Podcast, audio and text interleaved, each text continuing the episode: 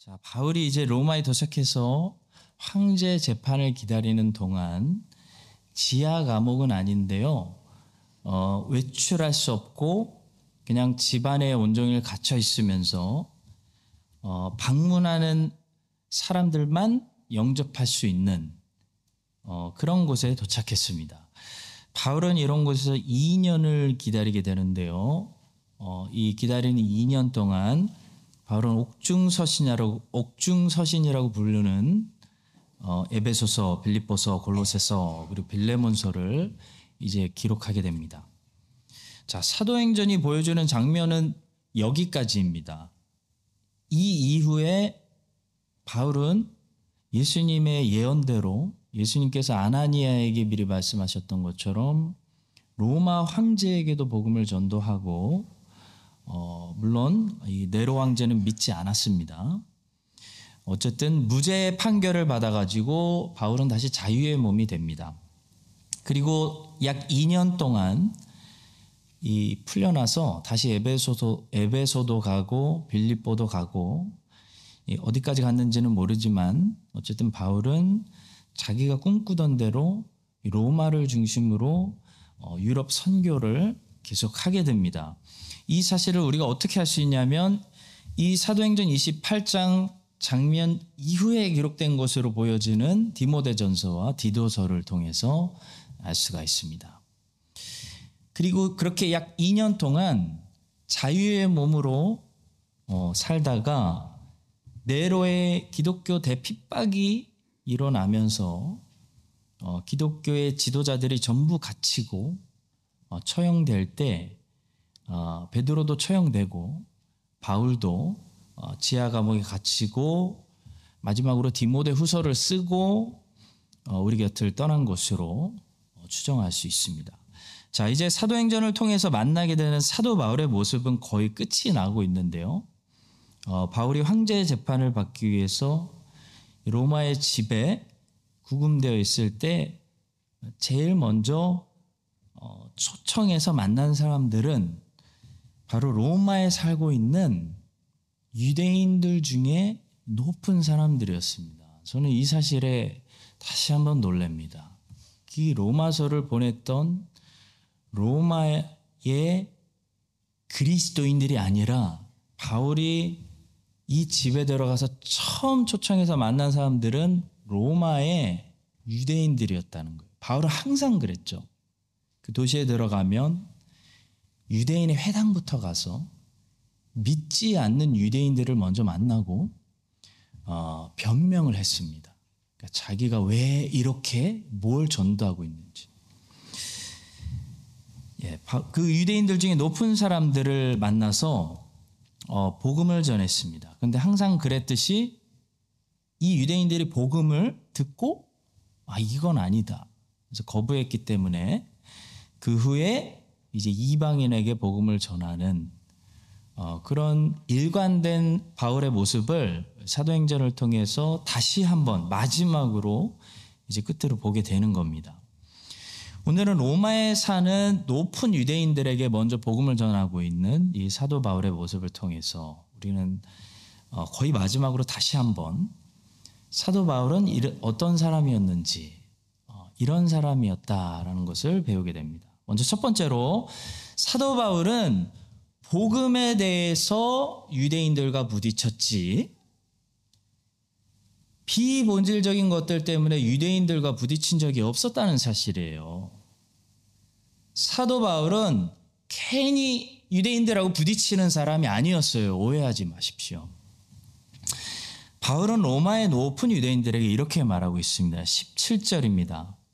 사흘 후에 바울이 유대인 중 높은 사람들을 청하여 그들이 모인 후에 이르되 여러분 형제들아 내가 이스라엘 백성이나 우리 조상의 관습을 배척한 일이 없는데라고 말하고 있습니다. 여러분 바울에 대해서 몇 가지 진실들을 좀 정리해서 말씀드리면 다음과 같습니다. 바울은 유대인의 관습, 유대인의 전통을 배척한 일이 없습니다. 오히려 유대인들 앞에서는 유대인들의 관습을 지켜줬습니다. 바울이 유대인의 관습에서 자유롭지 않았기 때문이 아니고 유대인들을 배려하기 위하, 위함이었죠. 다만 바울은 유대인이 아니기 때문에 유대인의 관습을 지키지 않아도 되는 이 개종한 이방인들에게 유대인의 관습을 강요하지 않은 것 뿐이었어요.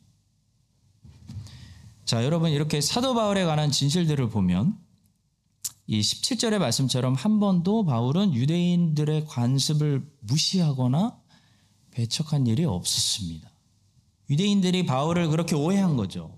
왜냐하면 바울이 이방인들에게 유대인들의 관습을 지키지 않아도 된다고 가르치고 다녔기 때문이에요. 자, 그러나 바울 저 자신은 예루살렘의 명절에 도착했을 때 그 유대인들 앞에서 유대인들이 지키는 관습을 같이 지켜주면서 그들을 배려했던 거 우리가 분명히 봤습니다. 바울이 이렇게 한 것은 아무쪼록 그가 유대인 중에서도 몇이라도 복음을 전도해서 구원하기 위함이었죠. 내가 모든 사람에게서 자유로우나 스스로 모든 사람에게 종이 된 것은 그러니까 맞춰준다는 거예요. 더 많은 사람을 얻고자 함이라. 유대인들에게 내가 유대인과 같이 된 것은 유대인들을 얻고자 함이요.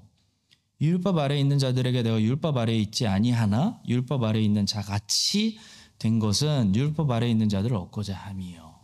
그러니까 결론을 말씀드리면 사도 바울은 유대인들과 복음 때문에 싸웠습니다. 왜냐하면 어떤 유대인들이 자꾸 다른 복음을 이방인들에게 전도했기 때문이에요. 사도 바울은 유대인들과 신학 때문에 맨날 싸운 거예요. 성경 해석 때문에 싸운 거예요. 그 흔적이 바울 서신 13권에 고스란히 남아 있습니다. 자, 바울은 유대인들과 진리 때문에 늘 부딪혔어요. 진리 때문에 맨날 유대인들하고 부딪혔어요. 그러나 바울은 단 한 번도 유대인들과 관습 때문에 부딪히거나 전통 때문에 부딪히거나 형식 때문에 부딪히고 식사 문제로 부딪히고 옷차림 때문에 부딪히고 이것 때문에 부딪히고 저것 때문에 부딪히지 않았다는 거예요. 바울은 쓸데없이 유대인들하고 부딪히는 사람이 아니었어요. 여러분 세상에는 세 부류의 사람들이 살고 있습니다. 첫 번째 부류는 아무하고도 부딪히지 않는 사람들이에요. 이 사람들이 제일 나쁠 수도 있어요. 왜냐하면 이 사람들은 진리보다 복음보다 하나님 말씀보다 예수 그리스도의 영광보다 자기 안위를 자기 평화를 더 중요하게 생각하는 사람들 수 있기 때문이죠. 여러분, 우리는 거짓하고는 부딪혀야 됩니다. 우린 이단과 싸워야 돼요. 우리는 모든 사람들하고 잘 지내면 안 됩니다.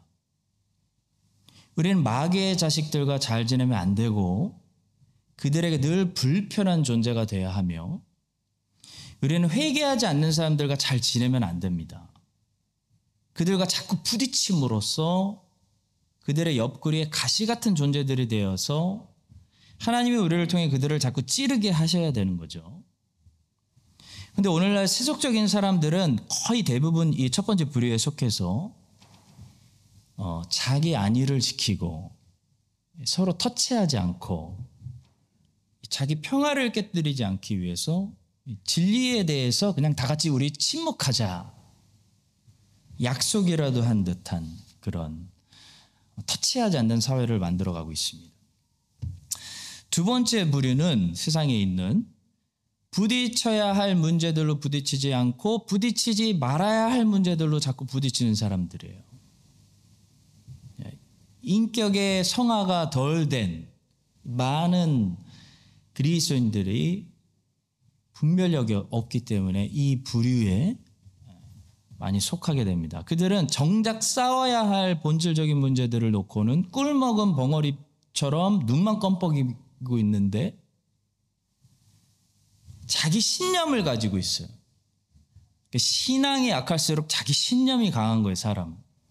그래서 자기 전통과 자기 관습에서 누가 벗어나는 모습을 보이면 말씀이 기준이 아니라 자기가 기준이기 때문에 자기 기준에서 벗어나면 그 사람과 가서 들이박는 그런 사람들이에요. 성도 여러분, 제발 다른, 다른 복음을 전하는 사람들에게 가서 한번 그렇게 들이박아 주십시오. 제발 잘못된 성경 해석, 잘못된 교리를 가지고 있는 사람들과 그 열정으로 가서 싸워 주십시오. 부탁드립니다. 그거하고는 싸우지도 못하면서 자기 기준에서 벗어난다고 가서 싸우지 좀 마세요. 자기 신념을 가지고 자기 관습을 위해서, 자기 전통을 위해서, 자기 눈의 만족을 위해서 사람들과 부딪히고 싸우지 마시고 그 열정으로 사도 바울처럼 복음을 위해서 부딪히고 진리를 위해서 부딪히고 여호와의 전쟁 곧 뭐예요? 여호와의 전쟁은 영적 싸움이에요. 영적 싸움을 싸워 주시기 바랍니다. 마지막 세 번째는 소수이지만 사도 바울과 같은 사람들이 본질을 위해서 싸우되 가장 바람직한 거죠. 비본질적인 것에 대해서는 포용력이 있고 융통성이 있고 flexible한 사람들이 있습니다. 그러니까 본질에 대해서 견고할수록 생각보다 그 사람들은 flexible해요. 여러분 어, 존 칼빈이나 존 맥아더 목사님 이런 사람들이 본질적으로 견고하잖아요.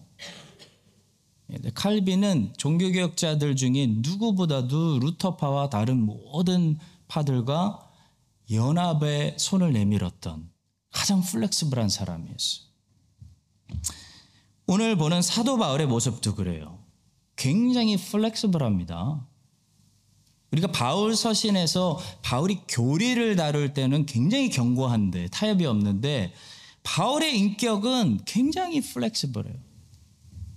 그는 누구보다도 유대인들과 자주 부딪히고 많이 싸운 사람이었지만 오늘 본문에 보면 유대인들의 형제라고 부르면서 유대인들부터 또 만나고 있어요. 여러분 사도 바울이 이중 인격이라서 그런가요? 아니죠. 사도 바울은 사실 유대인들과 싸운 것이 아니라 유대교와 싸운 거죠. 유대주의자들이 주장하는 다른 복음과 싸운 사람인 거죠. 영적 싸움을 싸운 거죠. 유대인들하고 싸운 게 아니에요. 바울은 그들의 잘못된 종교, 그들의 이단성 하고 싸운 것이지 민족 형제들을 미워하지 않았습니다.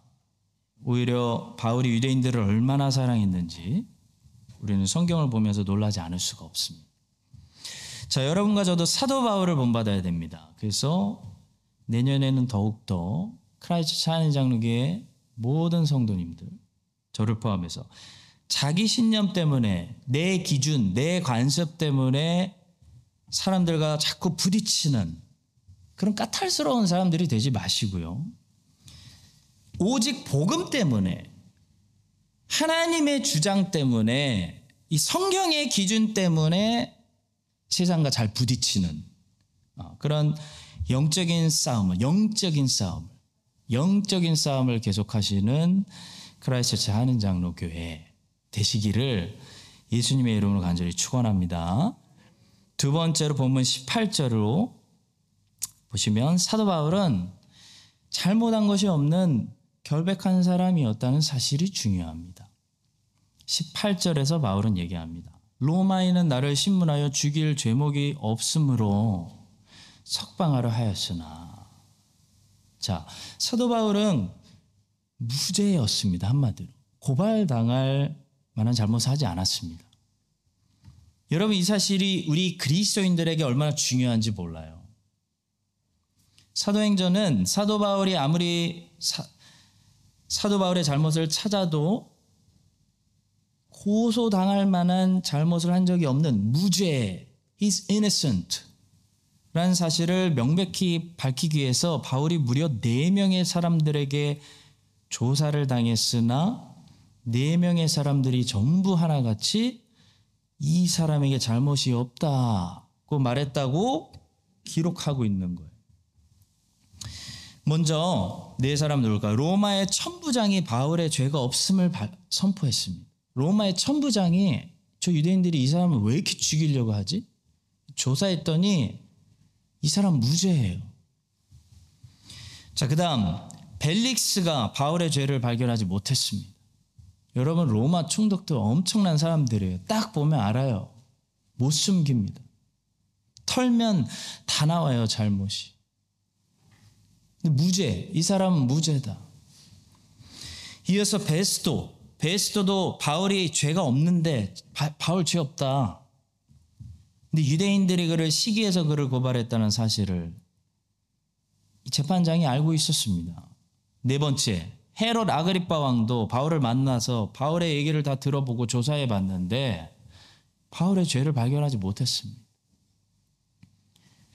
그리고 사도행전에는 기록되지 않았지만 바울이 이후에 무죄로 풀려난 것을 볼 때 로마 황제 또 바울에게 네로도 이렇게 보니까 얘는 죄가 없어.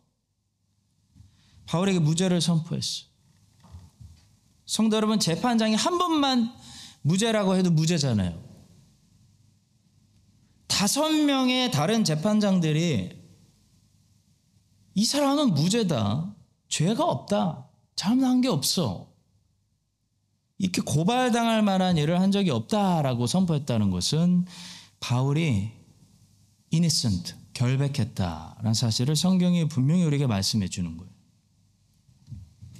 예수님도 복음서에 보시면 재판을 세 번이나 당하셨어요. 세 번 재판 당하셨어요. 첫 번째, 산해들이 산해들이니 대제사장의 집 밤에 끌고 가 가지고 작정하고 밤새도록 불법 재판했어. 증거를 찾아내려고 예수님을 구타하면서 눈 가리고 때리면서 작정하고 불법 재판했어요. 불법 재판 구타하면서 했는데도 합당한 증거를 찾지 못했어요. 왜냐면 예수님은 죄가 없어요. 잘못한 게 없어요. 그 사람들한테. 그리고 유대 총독에게 이제 끌고 간 거죠. 본데오 빌라도가 여러분 보통 사람입니까? 예수님을 보니까 무죄예요, 무죄. 무죄라고 공적으로 선포합니다. 나사렛 예수, 이네센트, 죄 없다. 그 하도 유대인들이 죽여달라 그러니까 갈릴리 분봉 왕에게 넘겼어요. 갈릴리 분봉 왕이었던 헤롯 안디바도 예수님에게서 잘못을 찾지 못했어. 여러분 구약에 보시면 사람을 공의롭게 재판할 때 공정한 재판의 절차를 위해서 꼭 두세 사람 이상의 증거를 가지고 증인들을 가지고 사람을 재판하라고 말씀하셨는데 예수님이 세 번의 재판소에서 전부 무죄를 판결받으셨다는 것은 이 공의로운 재판이었어요. 예수님은 결백했습니다. 죄가 없었어요. 무죄였어요, 무죄. 예수님은 결백했고 바울도 결백했고 그리스도인도 이 세상 이 세상에서 책 잡힐 것이 없는 고소당할 게 없는 그 결백한 사람들이 되어야 합니다. 그래야 우리는 진리를 위해 복음을 위해 마음껏 싸울 수 있기 때문입니다. 우리에게 고발당할 만한 어떤 잘못이 발견되잖아요. 예를 들어 이 교회에 고발당할 만한 어떤 잘못이 발견됐어요. 그 이게 왜 문제가 되냐면 그 죄를 회개하면 진심으로 구원은 받겠지만 왜 문제가 되냐면 그 잘못 때문에 신뢰를 잃어요. 그래서 이제 진리를 위해 마음껏 싸울 수가 없기 때문이에요. 생각해 보십시오. 한국에 양희송이라는 어떤 목사가 있었는데 기분이 한국 교회는 이게 잘못되고 저게 잘못되고 그래서 맨날 개혁 개혁 외치고 비판하고 한국 한국 교회 맨날 비판하던 사람이에요. 유명한. 그 한국이 약간 비평적으로 하면 더 사람들이 좋아해주고 인기가 올라가잖아요. 근데 그분이 여자 관계가 있는 게 탈로가 나왔어요. 근데 어떻게 다시 한국 교회에 잘못된 것을 그분이 비판할 수가 있겠습니까? 이제 그분은 못 하는 거죠. 끝난 거죠. 우리 그리스도인들이 한번 불명예스러운 이 잘못을 길트를 하면요 세상에게 책망받을 만한 고발당할 만한 일들을 하게 되면 그 다음 이어지는 가장 심각한 문제는 구원의 문제라기보다는 복음을 위해 진리를 위해 우리가 마음껏 더 이상 싸울 수 없게 된다는 것이 어, 큰 문제인 것입니다. 그리스도는 보세요. 결백하셨기 때문에 마음껏 저들의 잘못을 비판하실 수 있었습니다. 바울은 고소당할 만한 잘못을 전혀 하지 않았기 때문에 마음껏 유대인들을 향해 당신들 이렇게 하는 거 지금 다 잘못된 거다. 라는 그 진실에 대해서 설교할 수가 있었습니다. 여러분과 저도 그래서 결백해야 됩니다. innocent 해야 됩니다. 한번 guilty라는 딱지가 붙으면 그때부터 우리는 사역을 할 수가 없어요. 여러분 이 사실을 기억하시고 본문의 바울처럼 우리도 세상이 고소할 만한 것이 없는 잘못한 것이 없는 그래서 마음껏 사역할 수 있는 그런 그리스도인들 되시기를 예수님의 이름으로 축복합니다. 세 번째로 사도 바울은 맞고소하면서 같이 싸우지 않았다는 사실입니다. 본문 19절로 넘어갑니다. 유대인들이 반대하기로 내가 마지 못하여 가이사에게 상소하며 내 민족을 고발하려는 것이 아니니라. 자, 바울도 가만히 있진 않았죠. 바울이 로마 황제에게 상소했어요. 근데 바울이 로마 황제에게 상소한 것은 절대로 맞고소한 것이 아니었습니다. 바울의 상소는 100% 디펜스였습니다. 유대인들이 바울을 유죄로 인정해 달라고 이 로마 사람들에게 일방적으로 계속 유대인들이 고소한 것이지 바울은 절대로 로마 사람들에게 나를 공격하는 저 유대인들 다 저 못된 놈들이니까 저 유대인들을 나도 같이 고발합니다. 로마 사람들인 당신들이 잘 판단해서 저 유대인들에게 유죄를 내려주십시오. 이렇게 한 게 아니었다는 거예요. 유대인들은 로마 사람들에게 바울을 고소했지만 바울은 로마 사람들에게 유대인들을 고소하지 않았습니다. 바울은 당시 로마 사람들에게 자기 무죄를 변호한 거예요. 무죄. 나는 무죄다. 난, 나는 잘못 안 했다. 자, 성도 여러분, 이 하나님의 말씀을 우리가 맡고 예수 그리스도의 복음을 맡았고 교회는 성경을 맡았잖아요. 예레미야처럼. 자, 그러면 이 사탄 마귀가요. 가만을 두질 않아요. 싸움을 걸어옵니다. 우리가 이걸 맡았기 때문에 우리가 이걸 변질시키면 싸움을 더 이상 안 걸어올 수도 있어요. 사탄 마귀가 근데 어떤 사람들을 사용해서 싸움을 걸어올까요? 사람들을 통해서 싸움을 걸어올 거 아니에요? 시기심과 질투심으로 가득 찬 사람들을 충동시킵니다. 그래서 싸움을 걸어와요. 여러분 예수님을 죽여달라고 예수님을 로마 사람들에게 고발했던 산헤드린도 많은 사람들이 자기네들을 따르지 않고 예수님을 따랐기 때문에 예수님을 그 시기하고 질투해가지고 예수님을 죽이려고 한 거예요. 마귀가 그래서 그 사람들을 사용해서 예수님께 싸움을 걸어오고 결국 예수님 십자가에 못 박았잖아요. 바울도 마찬가지입니다. 유대인들이 왜 바울을 자꾸 죽이려고 하냐면 이방인들이 하나님께 엄청난 이방인들이 하나님께 돌아와서 자유를 누리며 기쁨을 누리는 것을 보기 싫기 때문에 이거는 우리만 독차지해야 된다고 생각하기 때문에 시기심이 나고 질투가 나서 지금 바울을 죽이려고 하는 거예요. 여러분 탕자의 비유에서 예수님이 그거 유대인들 겨냥해서 하신 거거든요. 니네들이 첫째 아들과 같다 이거예요. 첫째 아들은 유대인들을 상징하고 둘째 돌아온 죄인 탕자는 이방인들을 상징하는 것입니다. 근데 첫째 아들이 무엇 때문에 자기 동생을 정죄하죠? 시기심 때문이에요. 시기심. 질투가 나서 정죄하는 거예요. 마찬가지로 성도 여러분, 항상 교회 오늘 반복이에요. 진리는 여러분 반복인 거지 새로운 게 아니에요. 교회 안에서 사탄이 사용하는 사람들이 있어요. 그래서 자꾸 공격하게 만드는 사람들 전부 누굴까요? 자기는 안 됐기 때문에 하나님께 잘 쓰임 받는 쭉쭉 성장하고 뻗어나가는 사람들 보고 질투나고 시기심을 품고 있는 사람들이 마귀의 영을 받아가지고 공격하는 거예요. 항상 어느 교회나 같아요. 여러분 제가 생각보다 많은 교회를 봤어요. 많은 교회를 보고 있고 그때 여러분 바울처럼 이 말씀을 맡은 사람들 복음을 맡은 사람들은 맞고소하고 같이 싸우면 안 된다는 거예요. 왜냐하면 왠지 아세요? 싸워버리면 물론 우리 쪽에서 시원하게 이길 수도 있겠죠.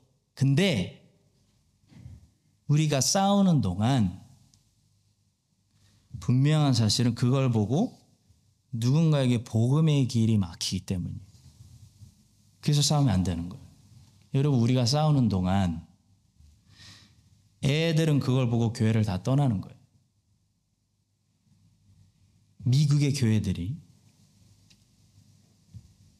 전부 2세가 다 독립해서 나갔어요.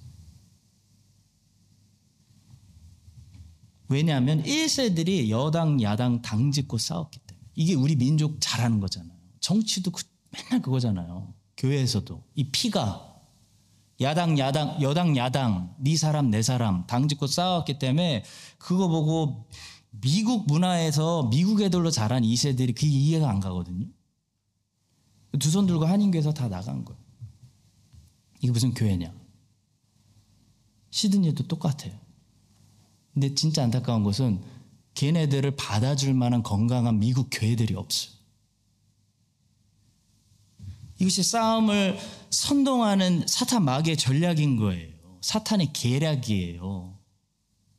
사탄이 이 싸움을 붙이는 전략으로 한인 교회들을 수도 없이 많이 격파시켰어요, 이미. 엄청 많이 격파시켰어요. 1세들이 싸우는 동안 2세들 다 나갔어요. 안타까운 것은 2세들은 나가서 자기들끼리 정착할 능력이 안 되기 때문에 여기 기웃거리고 저기 기웃거리고 하는 동안 전부 믿음 실족해버리고 교회를 다 떠났다는 거예요. 여러분 이게 우리 주님이 말씀하신 실족이에요. 우리 주님이 경고하신 실족이에요. 실족. 그래서 절대로 우리 사역하시는 분들 복음을 맡고 복음을 주님이 우리에게 맡겨주셨고 말씀 사역을 우리에게 맡, 맡으신 그래서 싫어도 이 공격을 받아내면서 이걸 해야 되는 분들은 마귀가 항상 시기심과 질투심에 불타는 사람들을 선동해가지고 별의별 소리를 공격을 하고 이 바울이 지금 그랬어요. 바울이 당한 것처럼 계속 고소를 해도 바울, 바울 죽이겠다고 잘못한 것도 없는데 계속 공격하잖아요. 그때 같이 고소하고 그렇게 싸우면 안 되는 거예요. 자, 그러면 싸우면 안 된다고 하니까 어떻게 해야 됩니까? 두 가지를 해야 됩니다. 싸우면 안 된다고 했으니까 첫째는 뭐겠습니까? 싸움을 걸어오면 싸움은 걸어올 거니까 우리가 져야 되는 거예요. 여러분, 우리가 져야 되는 겁니다. 우리가 져야 돼야 돼요. 예수님은 자기에게 싸움을 걸어오는 자들에게 져 주셨어요. 예수님이 졌어요. 그 십자가에서 죽은 거예요. 그냥 때리면 맞았어요. 당했어요. 침 뱉으면 모욕을 그냥 받았습니다. 얼굴에 침 묻혔어요. 이게 우리가 해야 할 첫 번째 사명이에요. 예수님이 이 길 따라오라고 우리에게 말씀하시는 거예요. 쉽게 말하면 십자가를 진다고 부를 수도 있겠습니다. 여러분, 이걸 맡은 예수님의 제자들은 십자가를 지고 예수님을 따라가야 되는 거예요. 올 한 해도 얼마나 일하시는 분들 욕 많이 잡수셨어요. 억울한 일 얼마나 많으셨어요. 저는 다 알죠. 우리가 왜 십자가를 지고 침뱉음을 당하고 억울한 일 당하고 욕먹고 우리도 할 말 다 할 수 있잖아요. 근데 때리면 맞고 해야 됩니까? 우리 우리가 할 말이 많은데 왜죠? 딱 하나요. 싸움을 일으키지 않기 위해서. 딱 하나요. 실족하지 않기 위해서. 그 두 번째로 우리가 할 수 있는 일이 있습니다. 바울은 맞고서 하지 않고 바울이 어떻게 했을까요? 하나님께 고소한 하나님께 그 사람을 하나님이 싸우시도록 우리가 맡기는 거예요. 여러분 기억하십시오. 사역하시는 분들 앞장서시는 분들 기억하십시오. 내가 그 사람하고 싸우면 내가 이길 수도 있겠죠. 그렇지만 반드시 누군가가 실족됩니다. 근데 내가 그 사람에게 져버리면 그 사람이 나를 이기겠지만 그래서 처음엔 굉장히 자존심도 상하고 뭐 그렇겠지만 그것도 익숙해집니다. 하나님이 그 사람과 싸우시기 시작해요. 여러분 이걸 기억하십시오. 이 위로를 드리고 싶어요. 그 사람은 차라리 나한테 얻어 터지지 않은 걸 후회하게 될 정도로 하나님한테 얻어 터지게 될 거예요. 여러분 기억하십시오. 그 사람이 나를 이기면 하나님이 그 사람을 이기십니다. 기억하십시오. 이게 여러분들에게 드린 위로예요. 여러분, 내가 때리는 것보다 하나님이 그 사람을 때리게 하는 게 그 사람에게 훨씬 더 치명적인 거예요. 성도 여러분, 누가 그래서 싸움을 걸어오시면 일단 여러분이 자존심 상하고 비참해지더라도 일단 죄송한 소리지만 저 지셔야 돼요. 굴욕, 휴밀리에이션을 당하게 돼야 돼요. 그 사람을 이겨먹으려고 내 자존심 지키려고 같이 싸우지 마십시오. 그냥 휴밀리에이션을 당하셔야 돼요. 대신 그 사람이 나에게 지는 것보다 나보다 훨씬 더 무서운 하나님께 지게 만드십시오. 그 사람에게 펀치를 날리지 마시고 하나님이 그 사람에게 펀치를 날리게 하세요. 제 경험으로 제가 부당하게 맞지 않아도 되는 펀치를 그냥 맞고 예, 저도 같이 때릴 수 있지만 주를 위해 주의 교회를 위해 참았을 때 하나님이 그 사람을 아주 부숴놓는 것을 저는 보게 됩니다. 물론 저는 그걸 보고 고소하다라고 생각하는 죄를 짓지 않으려고 기도합니다. 그렇지만 분명한 사실은 여러분이 예수님 때문에 복음 때문에 오늘 본문에서 바울처럼 참으시고 당하시면 그리고 같이 싸우지 않으시면 그때부터 하나님의 복수가 시작돼요. 여러분 이 사실로 위로를 받으시기 바랍니다. 바울이 지금 다 참았잖아요. 바울이 뭘 잘못했어? 근데 다 참았잖아요. 어떻게 됐는지 아세요?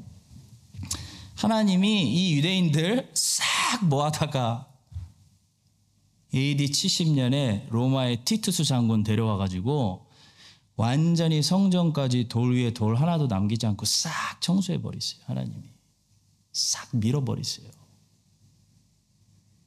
예수님의 눈 가리고 뺨 때리고 침 뱉었던 사람들 예수님은 십자가 지시기 위해서 하나님의 뜻을 위해서 참으셨지만 하나님은 안 참으세요. 여러분 하나님이 왜 참으시겠어요? 하나님이 로마 군대 데려오셔가지고요. 그 사람들과 그 사람들 자녀들까지 인생 완전, 완전 망가뜨려 놨어요. 유대 나라가 없어졌어요. 다 불질러 버리셨어요. 그 후에는 지옥으로 내려가서 심판하세요. 여러분 이 사실을 믿으셔야 여호와가 여러분을 위해 복음을 전하기 위해서 십자가를 찾는 사람들을 위해 싸우신다라는 사실을 믿을 때 우리가 참을 수 있는 것입니다. 바울은 참고 있습니다. 예수님은 참았습니다. 근데 하나님은 안 참으십니다.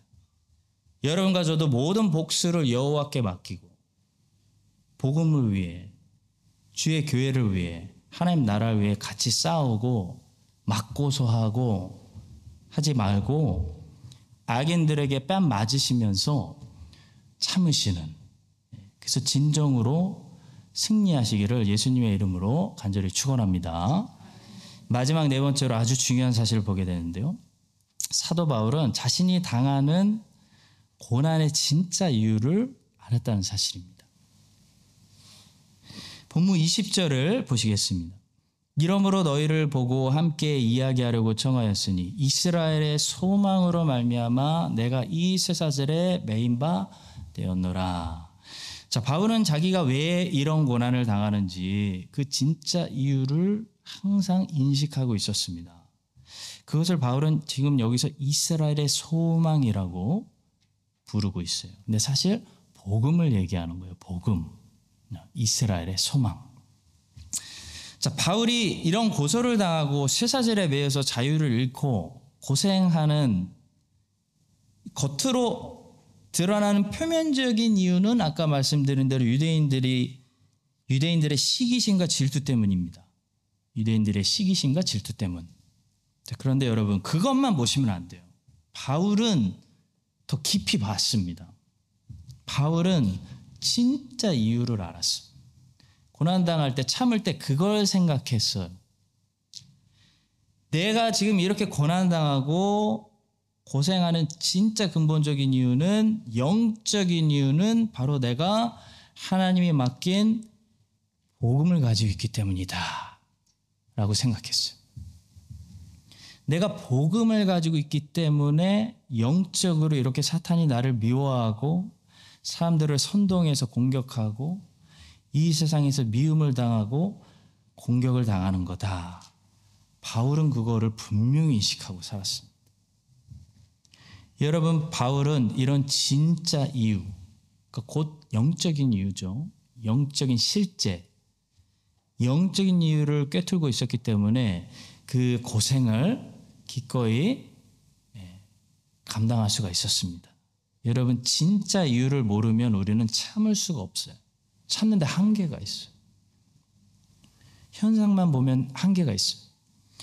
바울이 진짜 이유를 모르고 그냥 저 유대인들에게 이 자기를 시기하고 질투해서 계속 공격하는 그것, 그것만 봤다면 바울도 사람인데 열불나서 이 길을 갈 수가 없는 거예요. 같이 싸우고 맞고소하고 니네 나한테 왜 그러는 거야 유대인들 네가 사람이냐 소냐 개냐 하면서 같이 무너질 수밖에 없는 거예요. 근데 바울은 솔직히 자기가 왜 이렇게 표적이 되고 항상 바울이 이렇게 공격당하는지 알고 있었어요. 바로 그가 진리를 가지고 있었기 때문이에요, 여러분. 여러분 크라이스트 차는 장로교회가 진리 왜곡된 진리를 가지고 있으면 우리 평안하게 신앙생활 할 수 있어요. 마귀가 안 건드려요. 근데 사도 바울이 사도 바울은 진리를 가지고 있었기 때문에 이 진실을 전하는 사람이었기 때문에 그리스도를 아는 영생의 지식을 가지고 있었기 때문에 복음을 가지고 있었기 때문에 마귀가 주목하는 거예요. 바울만. 마귀가 연약한 사람들 가는 데마다 선동해 가지고 루스트라에서 돌로 치고 빌립보에서 때리고 어디를 가는지 자기를 괴롭히고 낙심하게 하고 절망하게 하고 이걸 못하게 그만두게 포기하게 하는 유혹 포기하게 유혹한다는 것을 바울은 늘 인지하고 있었어. 여러분 이 진짜 이유를 알아야 우리는 인내할 수 있고 버틸 수 있고 고난을 참고 계속 순종할 수가 있는 거예요. 반지의 제왕에서 프로도가 참잖아요. 왜냐하면 절대 반지를 가지고 있잖아요. 그래서 참는 거예요. 힘들어도 끝까지 가잖아요. 절대 반지가 없으면 왜 참겠어? 왜 개를 죽이려고 하겠어? 영적인 세계에서 돌아가고 있는 상황이 파악이 돼야 육적인 세계에서 일어나는 일들, 우리 앞에 매일매일 일어나는 일들, 이런 시험들, 여기에 우리가 크게 동요하지 않고 버틸 수가 있는 거예요. 크라이처 차내 장로교 우리가 복음을 심으려고 하니까 아주 마귀들이 난리 났구나 난리 났어. 이렇게 참을 수가 있는 거예요. 사랑하는 성도 여러분, 바울은 자기를 공격하는 유대인들을 그래서 그렇게 미워하지도 않고 저주하지도 않고 싸우지도 않은 것은 바울은 영적인 세계까지 본 거예요. 마귀를 본 거예요, 마귀를. 그 배후에 있는 마귀를. 자기가 복음을 전도하기 때문에 하나님 나라가 확장되기 때문에 이방인들에게 특히 이 이교도들이잖아요, 완전히. 완전 이교도들의 하나님 나라가 막 쭉쭉 번창하기 때문에 마귀가 가기 싫어서 그거 막으려고. 이 사람들을 통해서 유대인들을 통해서 가는 데마다 그냥 자기를 공격한다는 것을 바울은 꿰뚫어 본 거예요. 그러니까 이 유대인들을 그렇게 미워하지도 않았어요. 마귀가 배우 있는 걸 아니까. 오히려 불쌍히 여겼어요. 불쌍히. 기도했어요, 기도. 성도 여러분, 진짜 이유를 알고 진짜 원인을 파악하면 이 일어나는 현상을 대처하는 능력이 훨씬 탁월해집니다. 내년에도 봉사하시면서 특히 말씀 사역하시면서 생각지도 않게 어떤 사람에게 갑자기 시험을 당하고 화살을 쏘고 공격 들어왔다. 그래서 교회 올 맛이 안 난다. 그러실 때마다 여러분 그, 그 현상만 보시면 안 돼요. 여러분이 자꾸 주일학교 와서 말씀을 전하려고 하니까 마귀가 가면 안 놔두는 거예요. 그 못하게 하려고, 낙심하게 하려고, 포기하게 하려고, 멈추게 하려고. 더 깊이 무슨 생각을 하셔야 되냐면 하나님 나라가 여기 확장되고 예수의 말씀이 전도되려고 하니까 사탄이 지금 막 겁이 나가지고 지금 이 사람들을 통해서 연약한 자들을 통해 역사에서 방해하는구나. 이 사람이 마귀에게 이렇게 사용되지 않도록 기도해야 되겠구나. 이렇게 생각을 하셔야 되는 겁니다. 그것이 믿음의 성숙입니다. 여러분과 제가 본문의 바울처럼 믿음이 내년에는 분명히 더 성숙해질 거예요. 2024년도에. 올해보다 더 잘하실 거예요. 내년에 믿음이 더 성숙해져서 마귀의 이런저런 소리, 이런저런 유혹 공격에 속아 넘어가지 않는 그런 낙심하지 않는 시험당하지 않는 담대히 서는 주의 백성들이 함께 되시기를 예수님의 이름으로 간절히 축원합니다.